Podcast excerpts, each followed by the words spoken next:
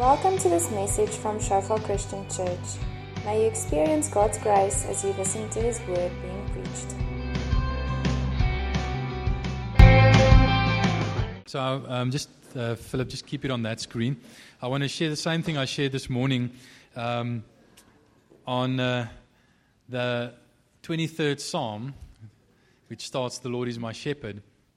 And um, it's, it's quite a famous psalm. In fact, um, some people reckon it's probably the most famous chapter in the Bible.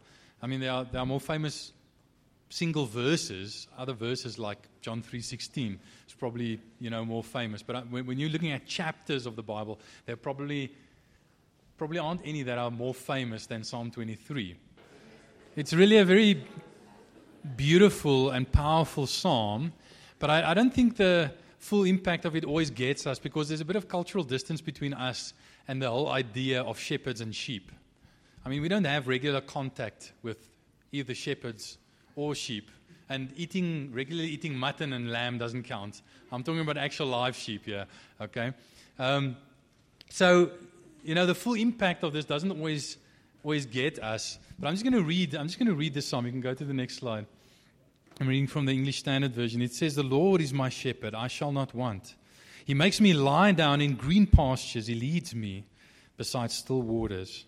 He restores my soul. He leads me in paths of righteousness for His name's sake. Even though I walk through the valley of the shadow of death, I will fear no evil, for you are with me. Your rod and your staff, they comfort me. You prepare a table before me in the presence of my enemies, you anoint my head with oil, my cup overflows. Surely goodness and mercy will follow me all the days of my life, and I shall dwell in the house of the Lord forever. And it starts off with a statement The Lord is my shepherd, I shall not want. And a very powerful statement, sort of the foundational statement upon which the rest of the psalm is based, and which the rest of the psalm sort of expands upon. Um, and in that statement, um, David basically does two things. He makes a, a declaration, the Lord is my shepherd, and then he makes a deduction from that declaration, I shall not want. Now, it's because the Lord is my shepherd, I shall not want. And um,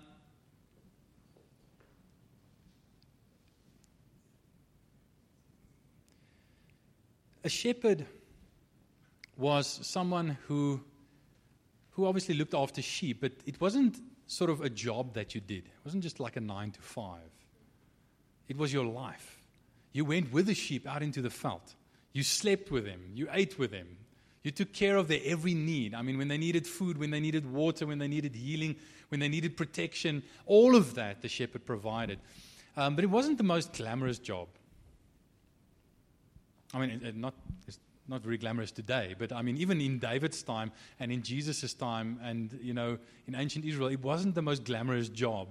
Um, for instance, just to give an idea, in, I'm not going to read it now, but in Genesis 46, uh, this is when um, you, know, you, remember the story of Joseph who got sold into slavery by his brothers and ended up in Egypt and became a ruler in Egypt. And there was this famine, and his whole family ended up with Jacob, who was a shepherd, by the way, uh, coming over from, from Israel to Egypt, you know, to, um, to get food and grain and stuff, and so they can survive the famine. And, um, you know, they were saying, yeah, you know, all of us, you know, we, we're a bunch of shepherds. And, and, and then it's just sort of mentioned, you know, that every shepherd, and I'm quoting now, every shepherd is an abomination to the Egyptians. The Egyptians hate shepherds. Well, they weren't, they weren't alone in sort of that assessment. Not everyone liked shepherds because they, were, they tended to be sort of smelly, you know, uh, not very highly educated, smooth people, you know. And um, I mean, we even see it. Um, it says here, Psalm of David. And David was a shepherd, of course. And um, let me just read you that little portion in Samuel where it mentions uh, David as a shepherd. 1 Samuel 16 uh, in verse 11. Now, this is where Samuel the prophet has come to Bethlehem. He's got a word from the Lord that there's going to be a new king, and the new king is going to be one of Jesse's sons. And uh, he says in verse 11, Then Samuel said to Jesse, Are all these your, son- uh, all your sons here? Because all of them pass by and he thinks, Well, the oldest one, this guy is like really handsome, big, strong, you know, imposing guy. Surely he's the right one. And God says, No, it's not him. And they go through all of them, all seven of David's older brothers. And, and, and then Samuel asks, Are all your sons here? And he says, said, There remains yet the youngest, but behold, he's keeping the sheep. And Samuel said to Jesse, Send, send and get him. And we see that David was a shepherd. But um, it's quite telling that, you know, when, when I mean, almost everyone had livestock in those days, but when, when they had to decide who was going to look after livestock, who's going to shepherd them, it was like the youngest guy, the guy who had who didn't have a say. It wasn't like everyone was putting up their hands and saying, "Me, me, pick me. I want to be the shepherd." They were saying, "No, you, David. You're the runt of the litter. You're the youngest guy. You go and feed. The, you go and look after the sheep. We don't want. We don't want. We don't want that job. Not a very glamorous job." And yet, here comes the Lord, Yahweh, and he says, I'm a shepherd. I'm a shepherd. Not the most glamorous job, and God says, I'll take it. I'll shepherd these guys. I'll take care of them. Um, and David obviously knew what it meant to be a shepherd. Like I just read, he was a shepherd when he was young. He shepherded his father's sheep. And later on, he became a shepherd of Israel. Let me just read you one of my um, favorite Psalms, or one of my favorite scriptures on leadership, is at the end of Psalm 78, uh, where it says, uh, God chose David, his servant, and took him uh, from the sheepfold, From following uh, uh, the nursing ewes, he brought him to shepherd Jacob his people and Israel his inheritance. With upright heart, he shepherded them and guided them with his skillful hand. So not only was David um, a shepherd boy, a shepherd of sheep when he was young, but he became a shepherd of Israel, a shepherd of people when he was older. So he understood being a shepherd. And I mean, there's a lot of debate about when was this written. I think this Psalm 23 was written a bit later in David's life, uh, not when he was a shepherd boy, but obviously, uh, I think when he was an older king, because it says, amongst other stuff like, you know, uh, you prepare a table in the midst of my enemies. Uh, and, you know, there's walking through the valley of the shadow of death. When he was a little shepherd boy, he hadn't experienced, you know, those near death experiences, or he didn't have all the enemies. So this was clearly later in his life. But I'm sure David, the shepherd king, remembered David, the shepherd boy, and remembered what it was like to be a shepherd. How it, what it was like to shepherd sheep and what it was like then to shepherd people. And he was a great shepherd. He was a great leader. If you, if, you, if you ask any Jew, you know, who was the greatest king of Israel, most of them will probably say David. I mean, he really led Israel well. And here he is this greatest shepherd of Israel's history. And he says, I have a shepherd. I am a shepherd, but I have a shepherd. And I, I think just, uh, you know, I, I really think that's true of all great leaders come to think of it. I think one of the most important questions you can ask any leader is who's leading you? The most important question you can ask any shepherd is who's shepherding you? Who are you following?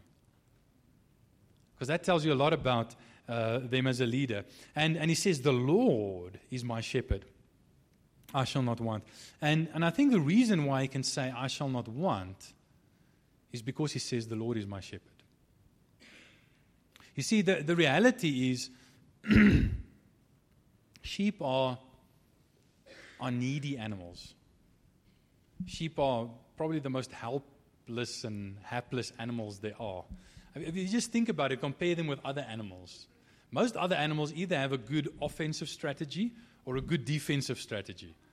I mean, if you think about offensive strategy, I mean, you know, you have animals who have like big, you know, um, teeth, you know, like lions, and they can like bite, you know, and so on.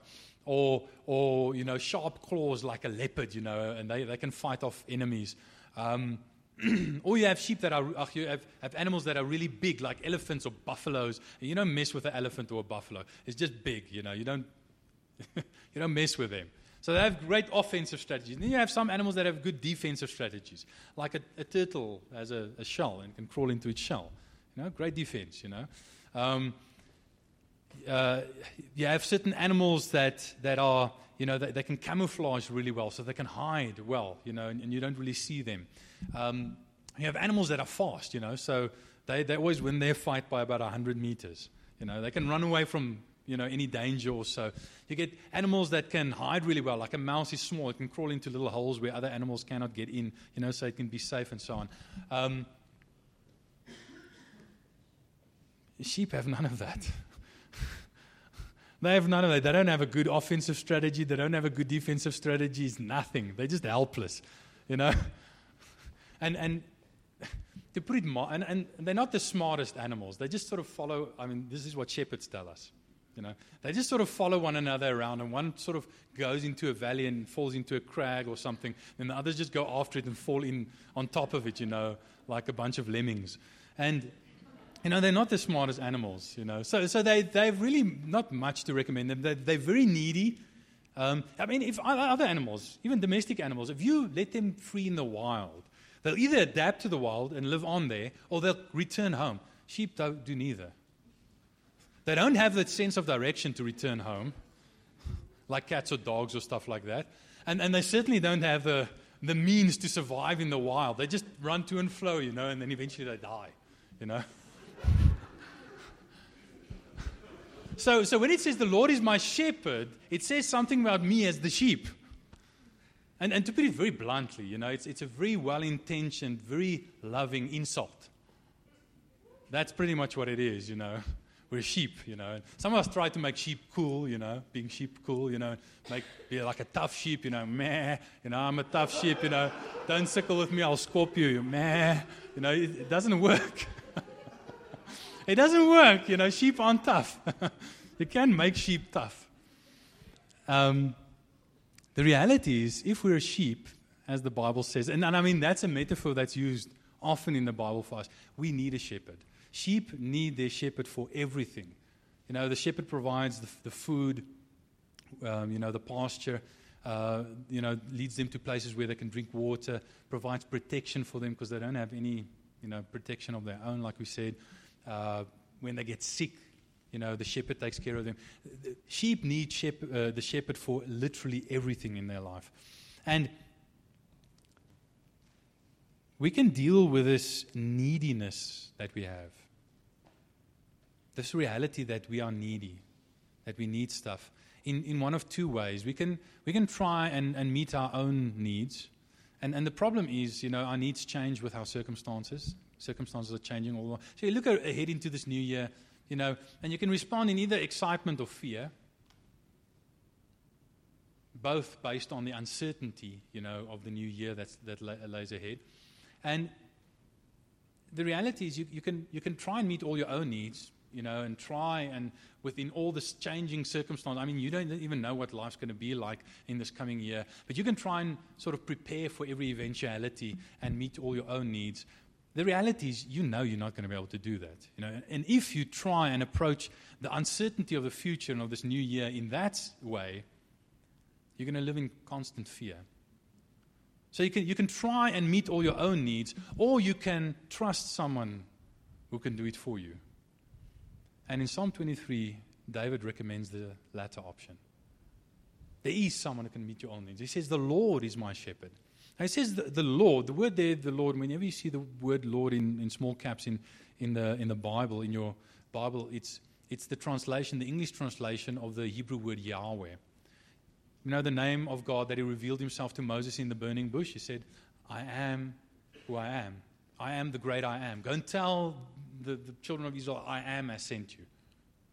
In other words, the, the, the, the Hebrew proper name of God, Yahweh, literally means the one who is but it's also in the causative uh, case, so it, it refers to the one who causes all else to be.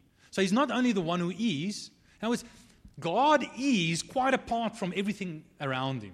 God exists quite independently of anything around him. God doesn't need anything to exist. God is, God is the uncaused cause of everything. Nothing caused him, nothing made him happen. He made everything happen. That's what the name means. He's he has no source. I mean, we can't relate to that because we, we are dependent on everything. If you take the oxygen away, we die. If you don't give us enough water, we die. You know, if we don't have enough sort of relationship and fellowship, you know, we go crazy. or depressed, you know. I mean, we just need so many things. We, if, we, if, there's no light, we can't see, you know. It's like, uh, you know. So, so we, we are so de- dependent on so many levels, we can hardly conceive of someone or something that is not dependent on any level. But that is God, Yahweh, the one who is quite apart from anything else and doesn't need anything else or anyone else. We, we praise God not because He needs our affirmation. You know, it's not like God has like a bad self esteem. It's like, you know, once a week at least I want them to say some nice things about me so I can feel better. No, God doesn't need anything. He doesn't need anything or anyone. He is. He's self existent, all existent. but not only that, He's not only the one who is, but He's the one who causes all else to be. Everything else is caused by God. Where He's the only one who is the creator, everything else is created by Him. Where He's the only one who is, everything else is caused to be by Him. And, and what David is saying is if you can say Yahweh, the one who is and the one who causes all else to be, is my shepherd, then you shall not want. But the reality is, if the Lord is not your shepherd, then something else is. Because you are a sheep. and you are needy and you are dependent. And if you don't have the Lord Yahweh as your shepherd, then you'll have something or someone else as your shepherd. But if you have something or someone else as your shepherd, then you're no longer saying the one who is the ultimate source of all things is my shepherd, is my source, is my provider. You're saying that something that he created and that is dependent on him and on a lot of other things that he created is my source and my shepherd. So, in other words, if you replace Yahweh in that phrase, Yahweh is my shepherd, the Lord is my shepherd, with anything else, then you can no longer say, I shall not want. The deduction, the conclusion no longer follows. You will want if something else is your shepherd. Now, um, what, what, does it mean when, when it says, I shall not want? Because sometimes we misinterpret that and, and say, well, it means that I will have no unfulfilled desires. But that's not what it means. The fact that if, if God is your shepherd, it doesn't mean that you will have no unfulfilled desires. It does mean that you will have no unfulfilled needs. It does mean that, that, that God will give you everything that you need. Now, now, God, the reality is we don't even know, like sheep, once again, we don't even know what we need. But God knows what, he, what we need, and He shows us. And God gives us everything that we need as our shepherd because He's a faithful shepherd. And this means that if there's something that you want but don't have, then it's because you don't it, need it right now. I mean, that, that, I, can, I can go the long way and explain all of that in a lot of detail, but that's the, the long and the short of it. If God is your shepherd and you're following God as your shepherd, and there's something you want that you don't have, it means you don't really need it right now. Now's not the right time for you to have it. Because your shepherd knows what you need. So, we must learn to trust God, the Lord, as our shepherd. And we must make sure that God is our shepherd, that Yahweh is our shepherd. The, the world and the devil and our own human fallenness want to provide so many other things to displace Yahweh as our shepherd. So many things. And we must, we must resist that temptation. Because if you replace Yahweh as shepherd in your life with anything else, you are downgrading seriously downgrading. so let's resist that temptation and trust in, in the Lord as our shepherd. But it goes on. It says, The Lord is my shepherd, I shall not want. And then it sort of explains some of the things. It says, He makes me lie down in green pastures, He leads me beside still waters, He restores my soul. And all of that speaks about rest, which is a, a really big need that we have. And I mean, we've just been through a holiday season, so most of us, in theory, should be rested. But I know how it goes. So often you come back from a holiday and you need a holiday to recover from your holiday. You know, you, you come back tired and you've done all kinds of stuff. Maybe like me, you've had a working holiday and you've moved house. You know, I'm, we moved from Blairgowrie to Robindale. And um, yeah, it was pretty tiring, you know. it's, a bit stressful and tiring to move stu- your stuff and, um, you know, pack everything, move it all, all across. We got a trailer, Shana um, borrowed a trailer to us, and then unpack it again. And it's tiring, you know. So I've come out of this holiday and I haven't really rested, you know. But the reality is, I've seen people who have had like serious holidays in which they did pretty much nothing and they've come back not really rested. And I've seen people who have worked hard but are at peace and in rest.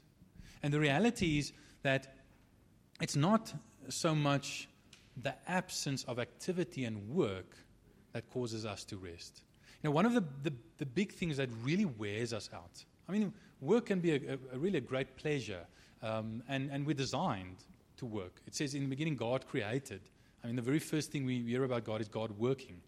And then um, he, he, gives man, you know, Adam and Eve in the garden, a garden to work. So, so we created to be like God in His image, to also work like Him. So, so we're designed for that, and it's very fulfilling, you know, to, to, to work. But the thing that, that, that, that wears us out is if we're working not to reflect the image of God, not because we enjoy it, not to serve and love others, but to constantly prove ourselves to constantly prove ourselves. It, it says later on in that verse, he, he, um, he leads me in paths of righteousness for his name's sake. Now, righteousness means right relationship, um, acceptance. You're acceptable. If you're righteous, you're acceptable. And so often we work. We don't allow the shepherd to lead us in paths of righteousness, but we try and work to earn our righteousness, our right relationship, our right standing with Him and with other people. And, and that wears you out. Because the reality is, if you're working to be acceptable to people and to God, when do you know that you've worked enough? And even if you have worked enough, for how long does that work make you good enough? You never know. And you constantly have to work. And there are so many people. I, I, I think of this, this uh, one movie, uh, Chariots of Fire. Um, there were uh, two runners. The one was a sprinter who did the 100 meter, and the other one was the main character, um, Eric Liddell, I think was his name, um, who, who, did like the mile. In those days, they still ran the mile. And he decided, and in a, in a very interesting way, one of the important themes of that movie is, is the whole theme of rest because he decided, you know, based on conviction in, in his heart, not to, to run on the Sunday because he, he considered it a day of rest. And by contrast, the other guy, um, the, the, the 100, who ran the 100 meter dash, they asked him, you know, why do you train so hard? Why do you, you know, work so hard, exercise so hard? You know, why are you so intense about this whole thing of, of running and, and doing so well? And he said, you know, when that, when that gun goes off at the start of the race, when that gun goes off, I have 10 seconds to justify my existence. You know how tired that must make you? how stressful that must be. so it's, it's, the, it's not work per se that wears us out. It's this constantly having to prove ourselves. And in a sense, God, as our shepherd, if He's our shepherd, offers us for free, which otherwise we'll have to work ourselves to death to earn. He leads us in green pastures. He makes us to lie down in green pastures. He leads us beside still waters, waters of rest. So He gives us rest on the outside and everything that we need physically um, in our environment for rest. But then He also restores our soul. So not only rest on the outside, but restoration on the inside. He gives that. And that's why Jesus in the New Testament can say, you know, c- you know come and, and, and, you know, take up my yoke. My yoke is easy and my burden is light. No, it's, there will still be work. There'll still be a yoke and there'll still be a burden. But then he says, but come and learn from me and you'll find rest for your souls. Rest for your souls. It's not that you don't need the absence of work in order to have true rest. You need the presence of God as your shepherd who provides for you. You know, if, if, you're constantly working in the fear that I have to provide for myself, I have to take care of myself, I need to be the general manager of the universe. Because if I don't look out for myself, who will? You'll always, you'll never have rest. You'll always be tired. But if you come to the Lord as your shepherd, you will have rest indeed. Um, but then he goes on, he says, He leads me in paths of righteousness for his name's sake. And, and I, even that I, I find very comforting. Um, in, in, on the one hand, it's, it's once again sort of a, a bit insulting because it means that when God wanted to make us righteous, he could not fi- look at us and find the reason for that in us. He had to look to himself.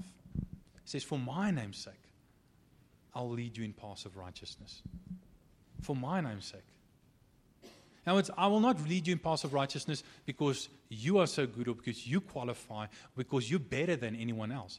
But for my sake, for my glory, I'll lead you in paths of righteousness. You know, it's, it's by God's grace that He, that he leads us in, in these paths of righteousness. So that, that's how the shepherd leads us.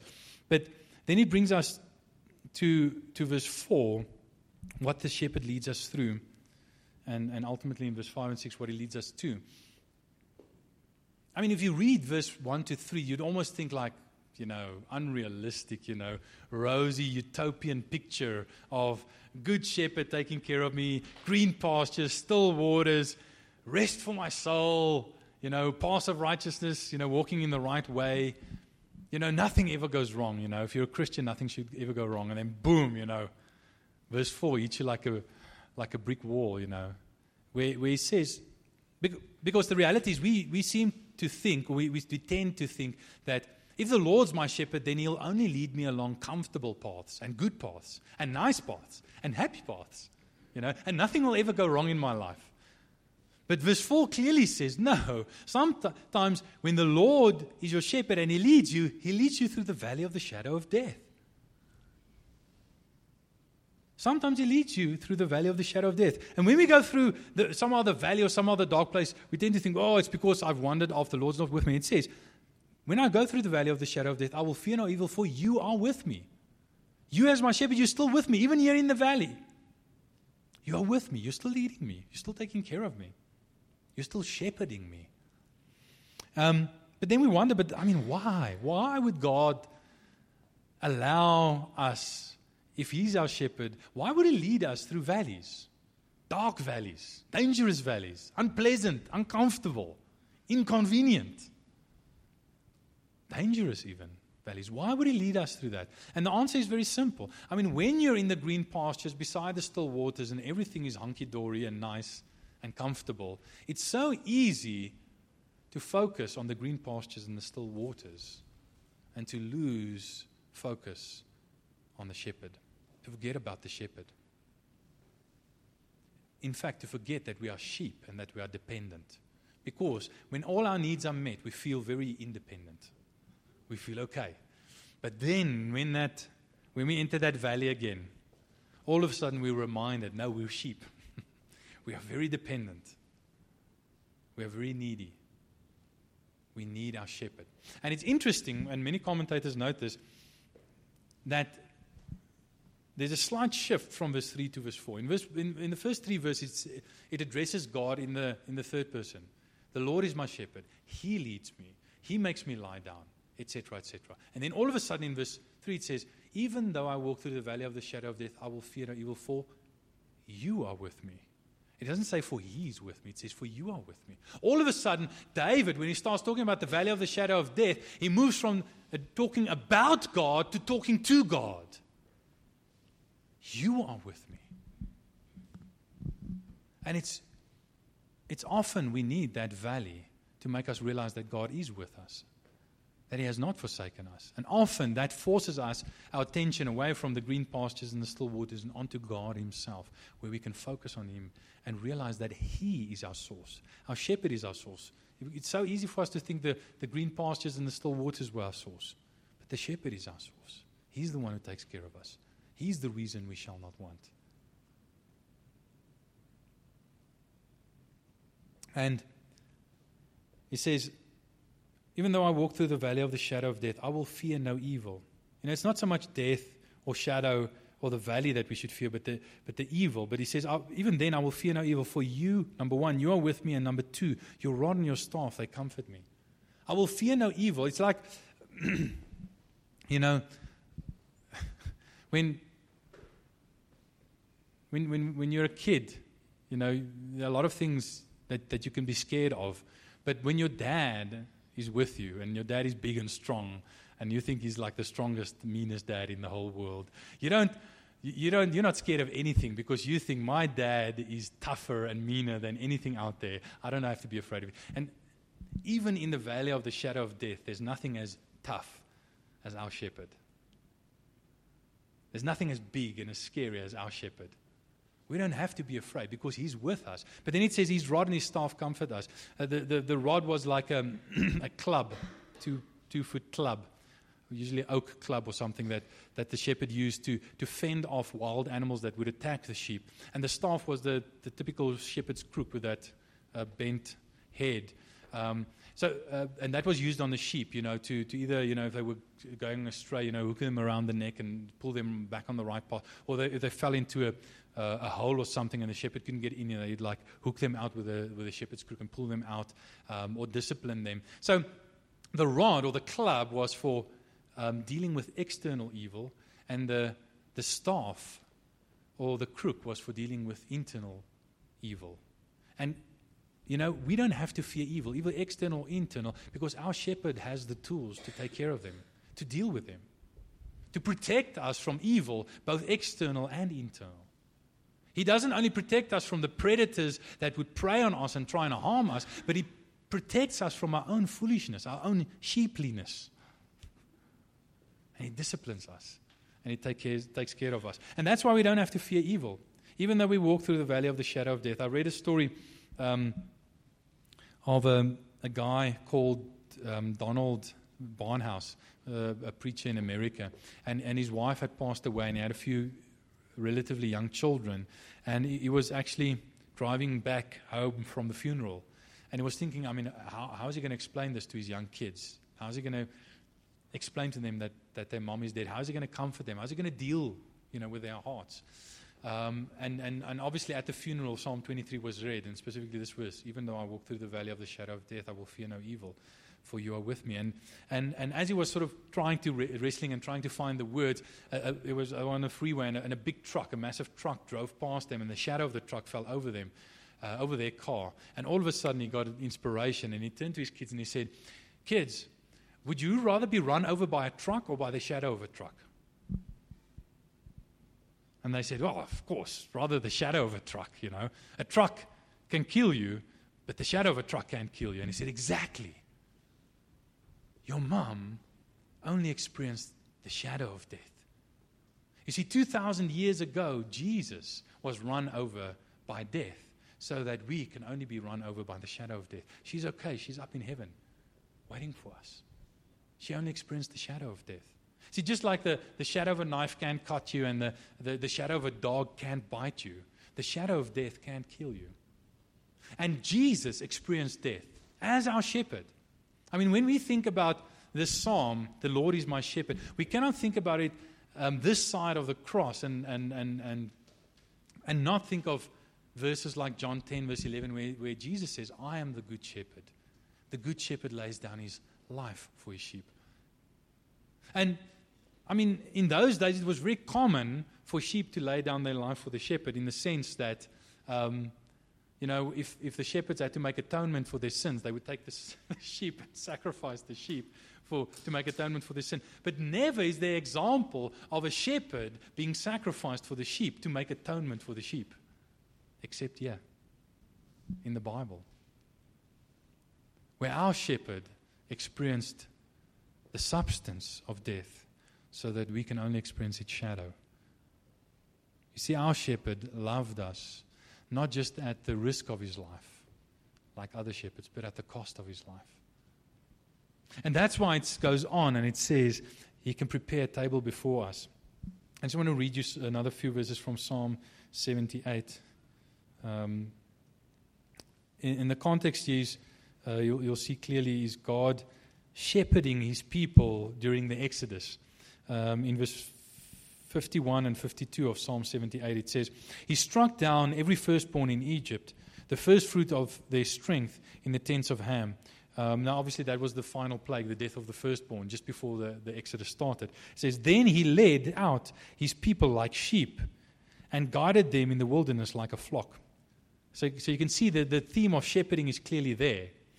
Um, God shepherding his people in the context of, of the Exodus. But listen to this. In that context, it says in verse 19 of, of Psalm 78, he spoke, they spoke against God, saying, Can God spread a table in the wilderness? He struck the rock so that water gushed out and, uh, and streams overflowed. Can he also give bread and provide meat for his people? Can God spread a table in the wilderness as he's shepherding us from Egypt, where we were slaves, captives, to the promised land? As he shepherds us, can He provide a table in the wilderness? Can He provide water, bread, meat? Can He shepherd us? And this answer, the answer of, of, of this psalm is yes. If the Lord is your shepherd, He'll prepare a table before you, even in the midst of your enemies. And, and that indicates to me that, that this is probably not speaking about just one day after you know death and, and resurrection, you know, in heaven. But even in the midst of our enemies, even in the here and now, God can prepare a table before us. God, our, if He's our shepherd, can anoint our head with oil and make sure that our cup overflows. We're going to, in a, in a moment, we're going to have, have communion. And I, am sort of out of time, so I just want to sort of sum up this last bit. It says, Surely goodness and mercy will follow me all the days of my life, and I will dwell in the house of the Lord forever. See, guests dwell in a hotel, children dwell in the house.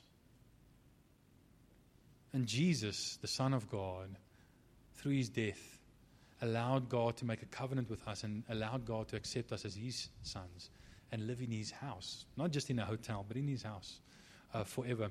And his goodness, as we follow him as the shepherd, as we follow him as our shepherd, his goodness and mercy will follow us.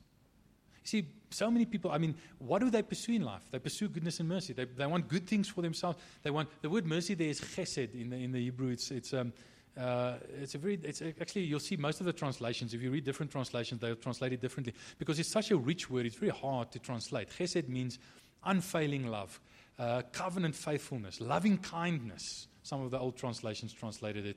Um, in the Septuagint, which is the Greek Old Testament, they translated it agape, unfailing love unconditional love. And, and that is God's ultimate motive.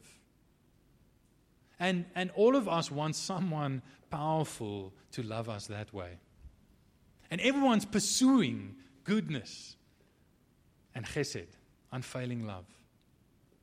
But God says, if you follow me, you won't have to pursue those things. Those things will pursue you. And as you follow in my wake, those things follow. If you follow in my wake, then you'll experience those things following you because they follow me. So I wonder the, if the ushers can just hand out the elements of the communion quickly. Um, the communion is the ultimate table that God sets before us, even in the midst of our enemies, to show us His covenant commitment and love for us, to, to show us His care for us, to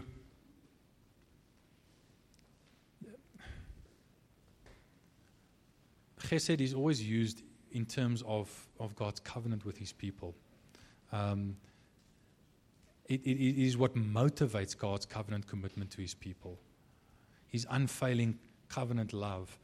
And, and, and just, I was saying this morning, just to illustrate that, um, God, when he makes a covenant with us in, in Genesis 15, um, it says, uh, you know, Abraham's, uh, he gets a promise from God, you know, I'll, I'll bless you, and, and, and, and, through your descendants, all the nations will be blessed, and so on. And he says, But, you know, God, I, I don't ha- even have an heir. You know, one of the servants in my house, um, Eliezer, is going to be the heir. And God said, No, you won't be the heir. I'll give you a son. He says, Get me some, get me some animals, you know, some, some birds and some some goats and, uh, and, and, stuff. And, and Abraham knew about, he understood covenant, so he knew what to do with them. So he cut them in half and put the pieces opposite each other. Because in those days, when you wanted to make a contract, an agreement, you didn't just sign papers. You didn't put up, set up legal documents and sign papers. You made vows, and then you made a covenant where you cut animals in half, you know, and they stood there, you know, the pieces opposite each other. And you walked through the pieces, and you pointed at those pieces, and you said, May the Lord do this to me, and worse, if I do not fulfill my the terms of the covenant. And, but the strange thing about Genesis 15 is when God is making a covenant supposedly with Abraham, Abraham falls asleep. Deep darkness comes over him. He falls asleep. And then it says a, a, smoking oven and a burning torch pass through the pieces, representing smoking oven, God the Father, and the burning torch representing God the Son. God the Father on, the, on behalf of the Godhead, God the Son on behalf of, of humanity. And it's as though God walks through the pieces, and, and, and the Father says on behalf of the Godhead, May this happen to me and worse if I do not fulfill my end of the bargain. And then the Son walks through on behalf of mankind and says, May this happen to me and worse if they do not fulfill their, if we as mankind do not fulfill our side of the bargain. Can you see God's loving kindness? Can you see His covenant love? He says, If I break the covenant, may I suffer. And then He says, If we, on behalf of mankind, if we break the covenant, may I suffer. And th- can you see what God did? He, he made a covenant that could, the only covenant that could not be broken. He made a covenant with himself. And then when we broke it as participants in the covenant, he paid the price himself. And that's what this Lord's table reminds us of. It reminds us of the fact that God's goodness and mercy follows us, so much so that even the penalty for our sin, for our breaking the covenant, he took upon himself as our shepherd. Instead of sacrificing us as the sheep, the shepherd was sacrificed for the sheep. Where have you ever heard of such a thing? Only here. Only in the word of the, God, of the Lord. Only in the gospel. Can you not trust a shepherd like that? Can you not trust a shepherd that would love you, not only at the risk of his life, but at the cost of his life? Can you not trust such a shepherd? Can you not trust him with your life? Can you not trust where he's leading you, even when he's leading you through the dark valley, through the valley of the shadow of death? Can you not trust him? See, um, we can only follow the Good Shepherd as far as we trust him. Do you trust him? Do you trust the Good Shepherd? Can you say, The Lord is my shepherd, I shall not want? If you can stand at the beginning of this year and say, The Lord is my shepherd, then you can also say, I shall not want. And then you can approach 2018 with all its uncertainty, with everything that could go right and wrong, with excitement instead of fear, because the Lord is your shepherd. And even though you're a sheep and you're not in control, He is the one who, who is. He is the creator of everything and He is in control. And He can meet all your needs.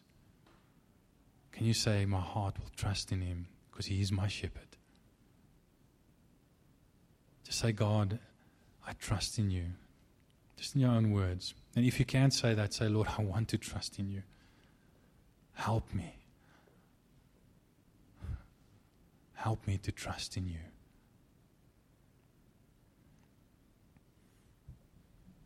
Father God, we, we just come to you and we, we thank you, Lord, that, that we can know, Lord, that the, the Christian life, the life of being shepherded as a sheep of the Good Shepherd, thank you that we can know that the Christian life is not difficult, it's impossible, but that we have a God who makes the impossible possible. We have a Good Shepherd who makes it possible. And our hearts will trust in you, Lord. Our hearts will not trust in ourselves. Our hearts will not trust in the economy. Our hearts will not trust in our parents or in our spouses or in political parties. Our hearts will trust in you, Lord. Because we know that even though everything and everyone else fails us, you as our good shepherd will never fail us, never leave us, never forsake us, never let us down. We thank you for that. Our hearts will trust in you, Lord. In Jesus' name, amen. Thanks for listening to this message from Shofar Johannesburg. May the grace you received produce God's greatest glory and your greatest good. For more information and sermons, please visit our website at www.shofar.joburg.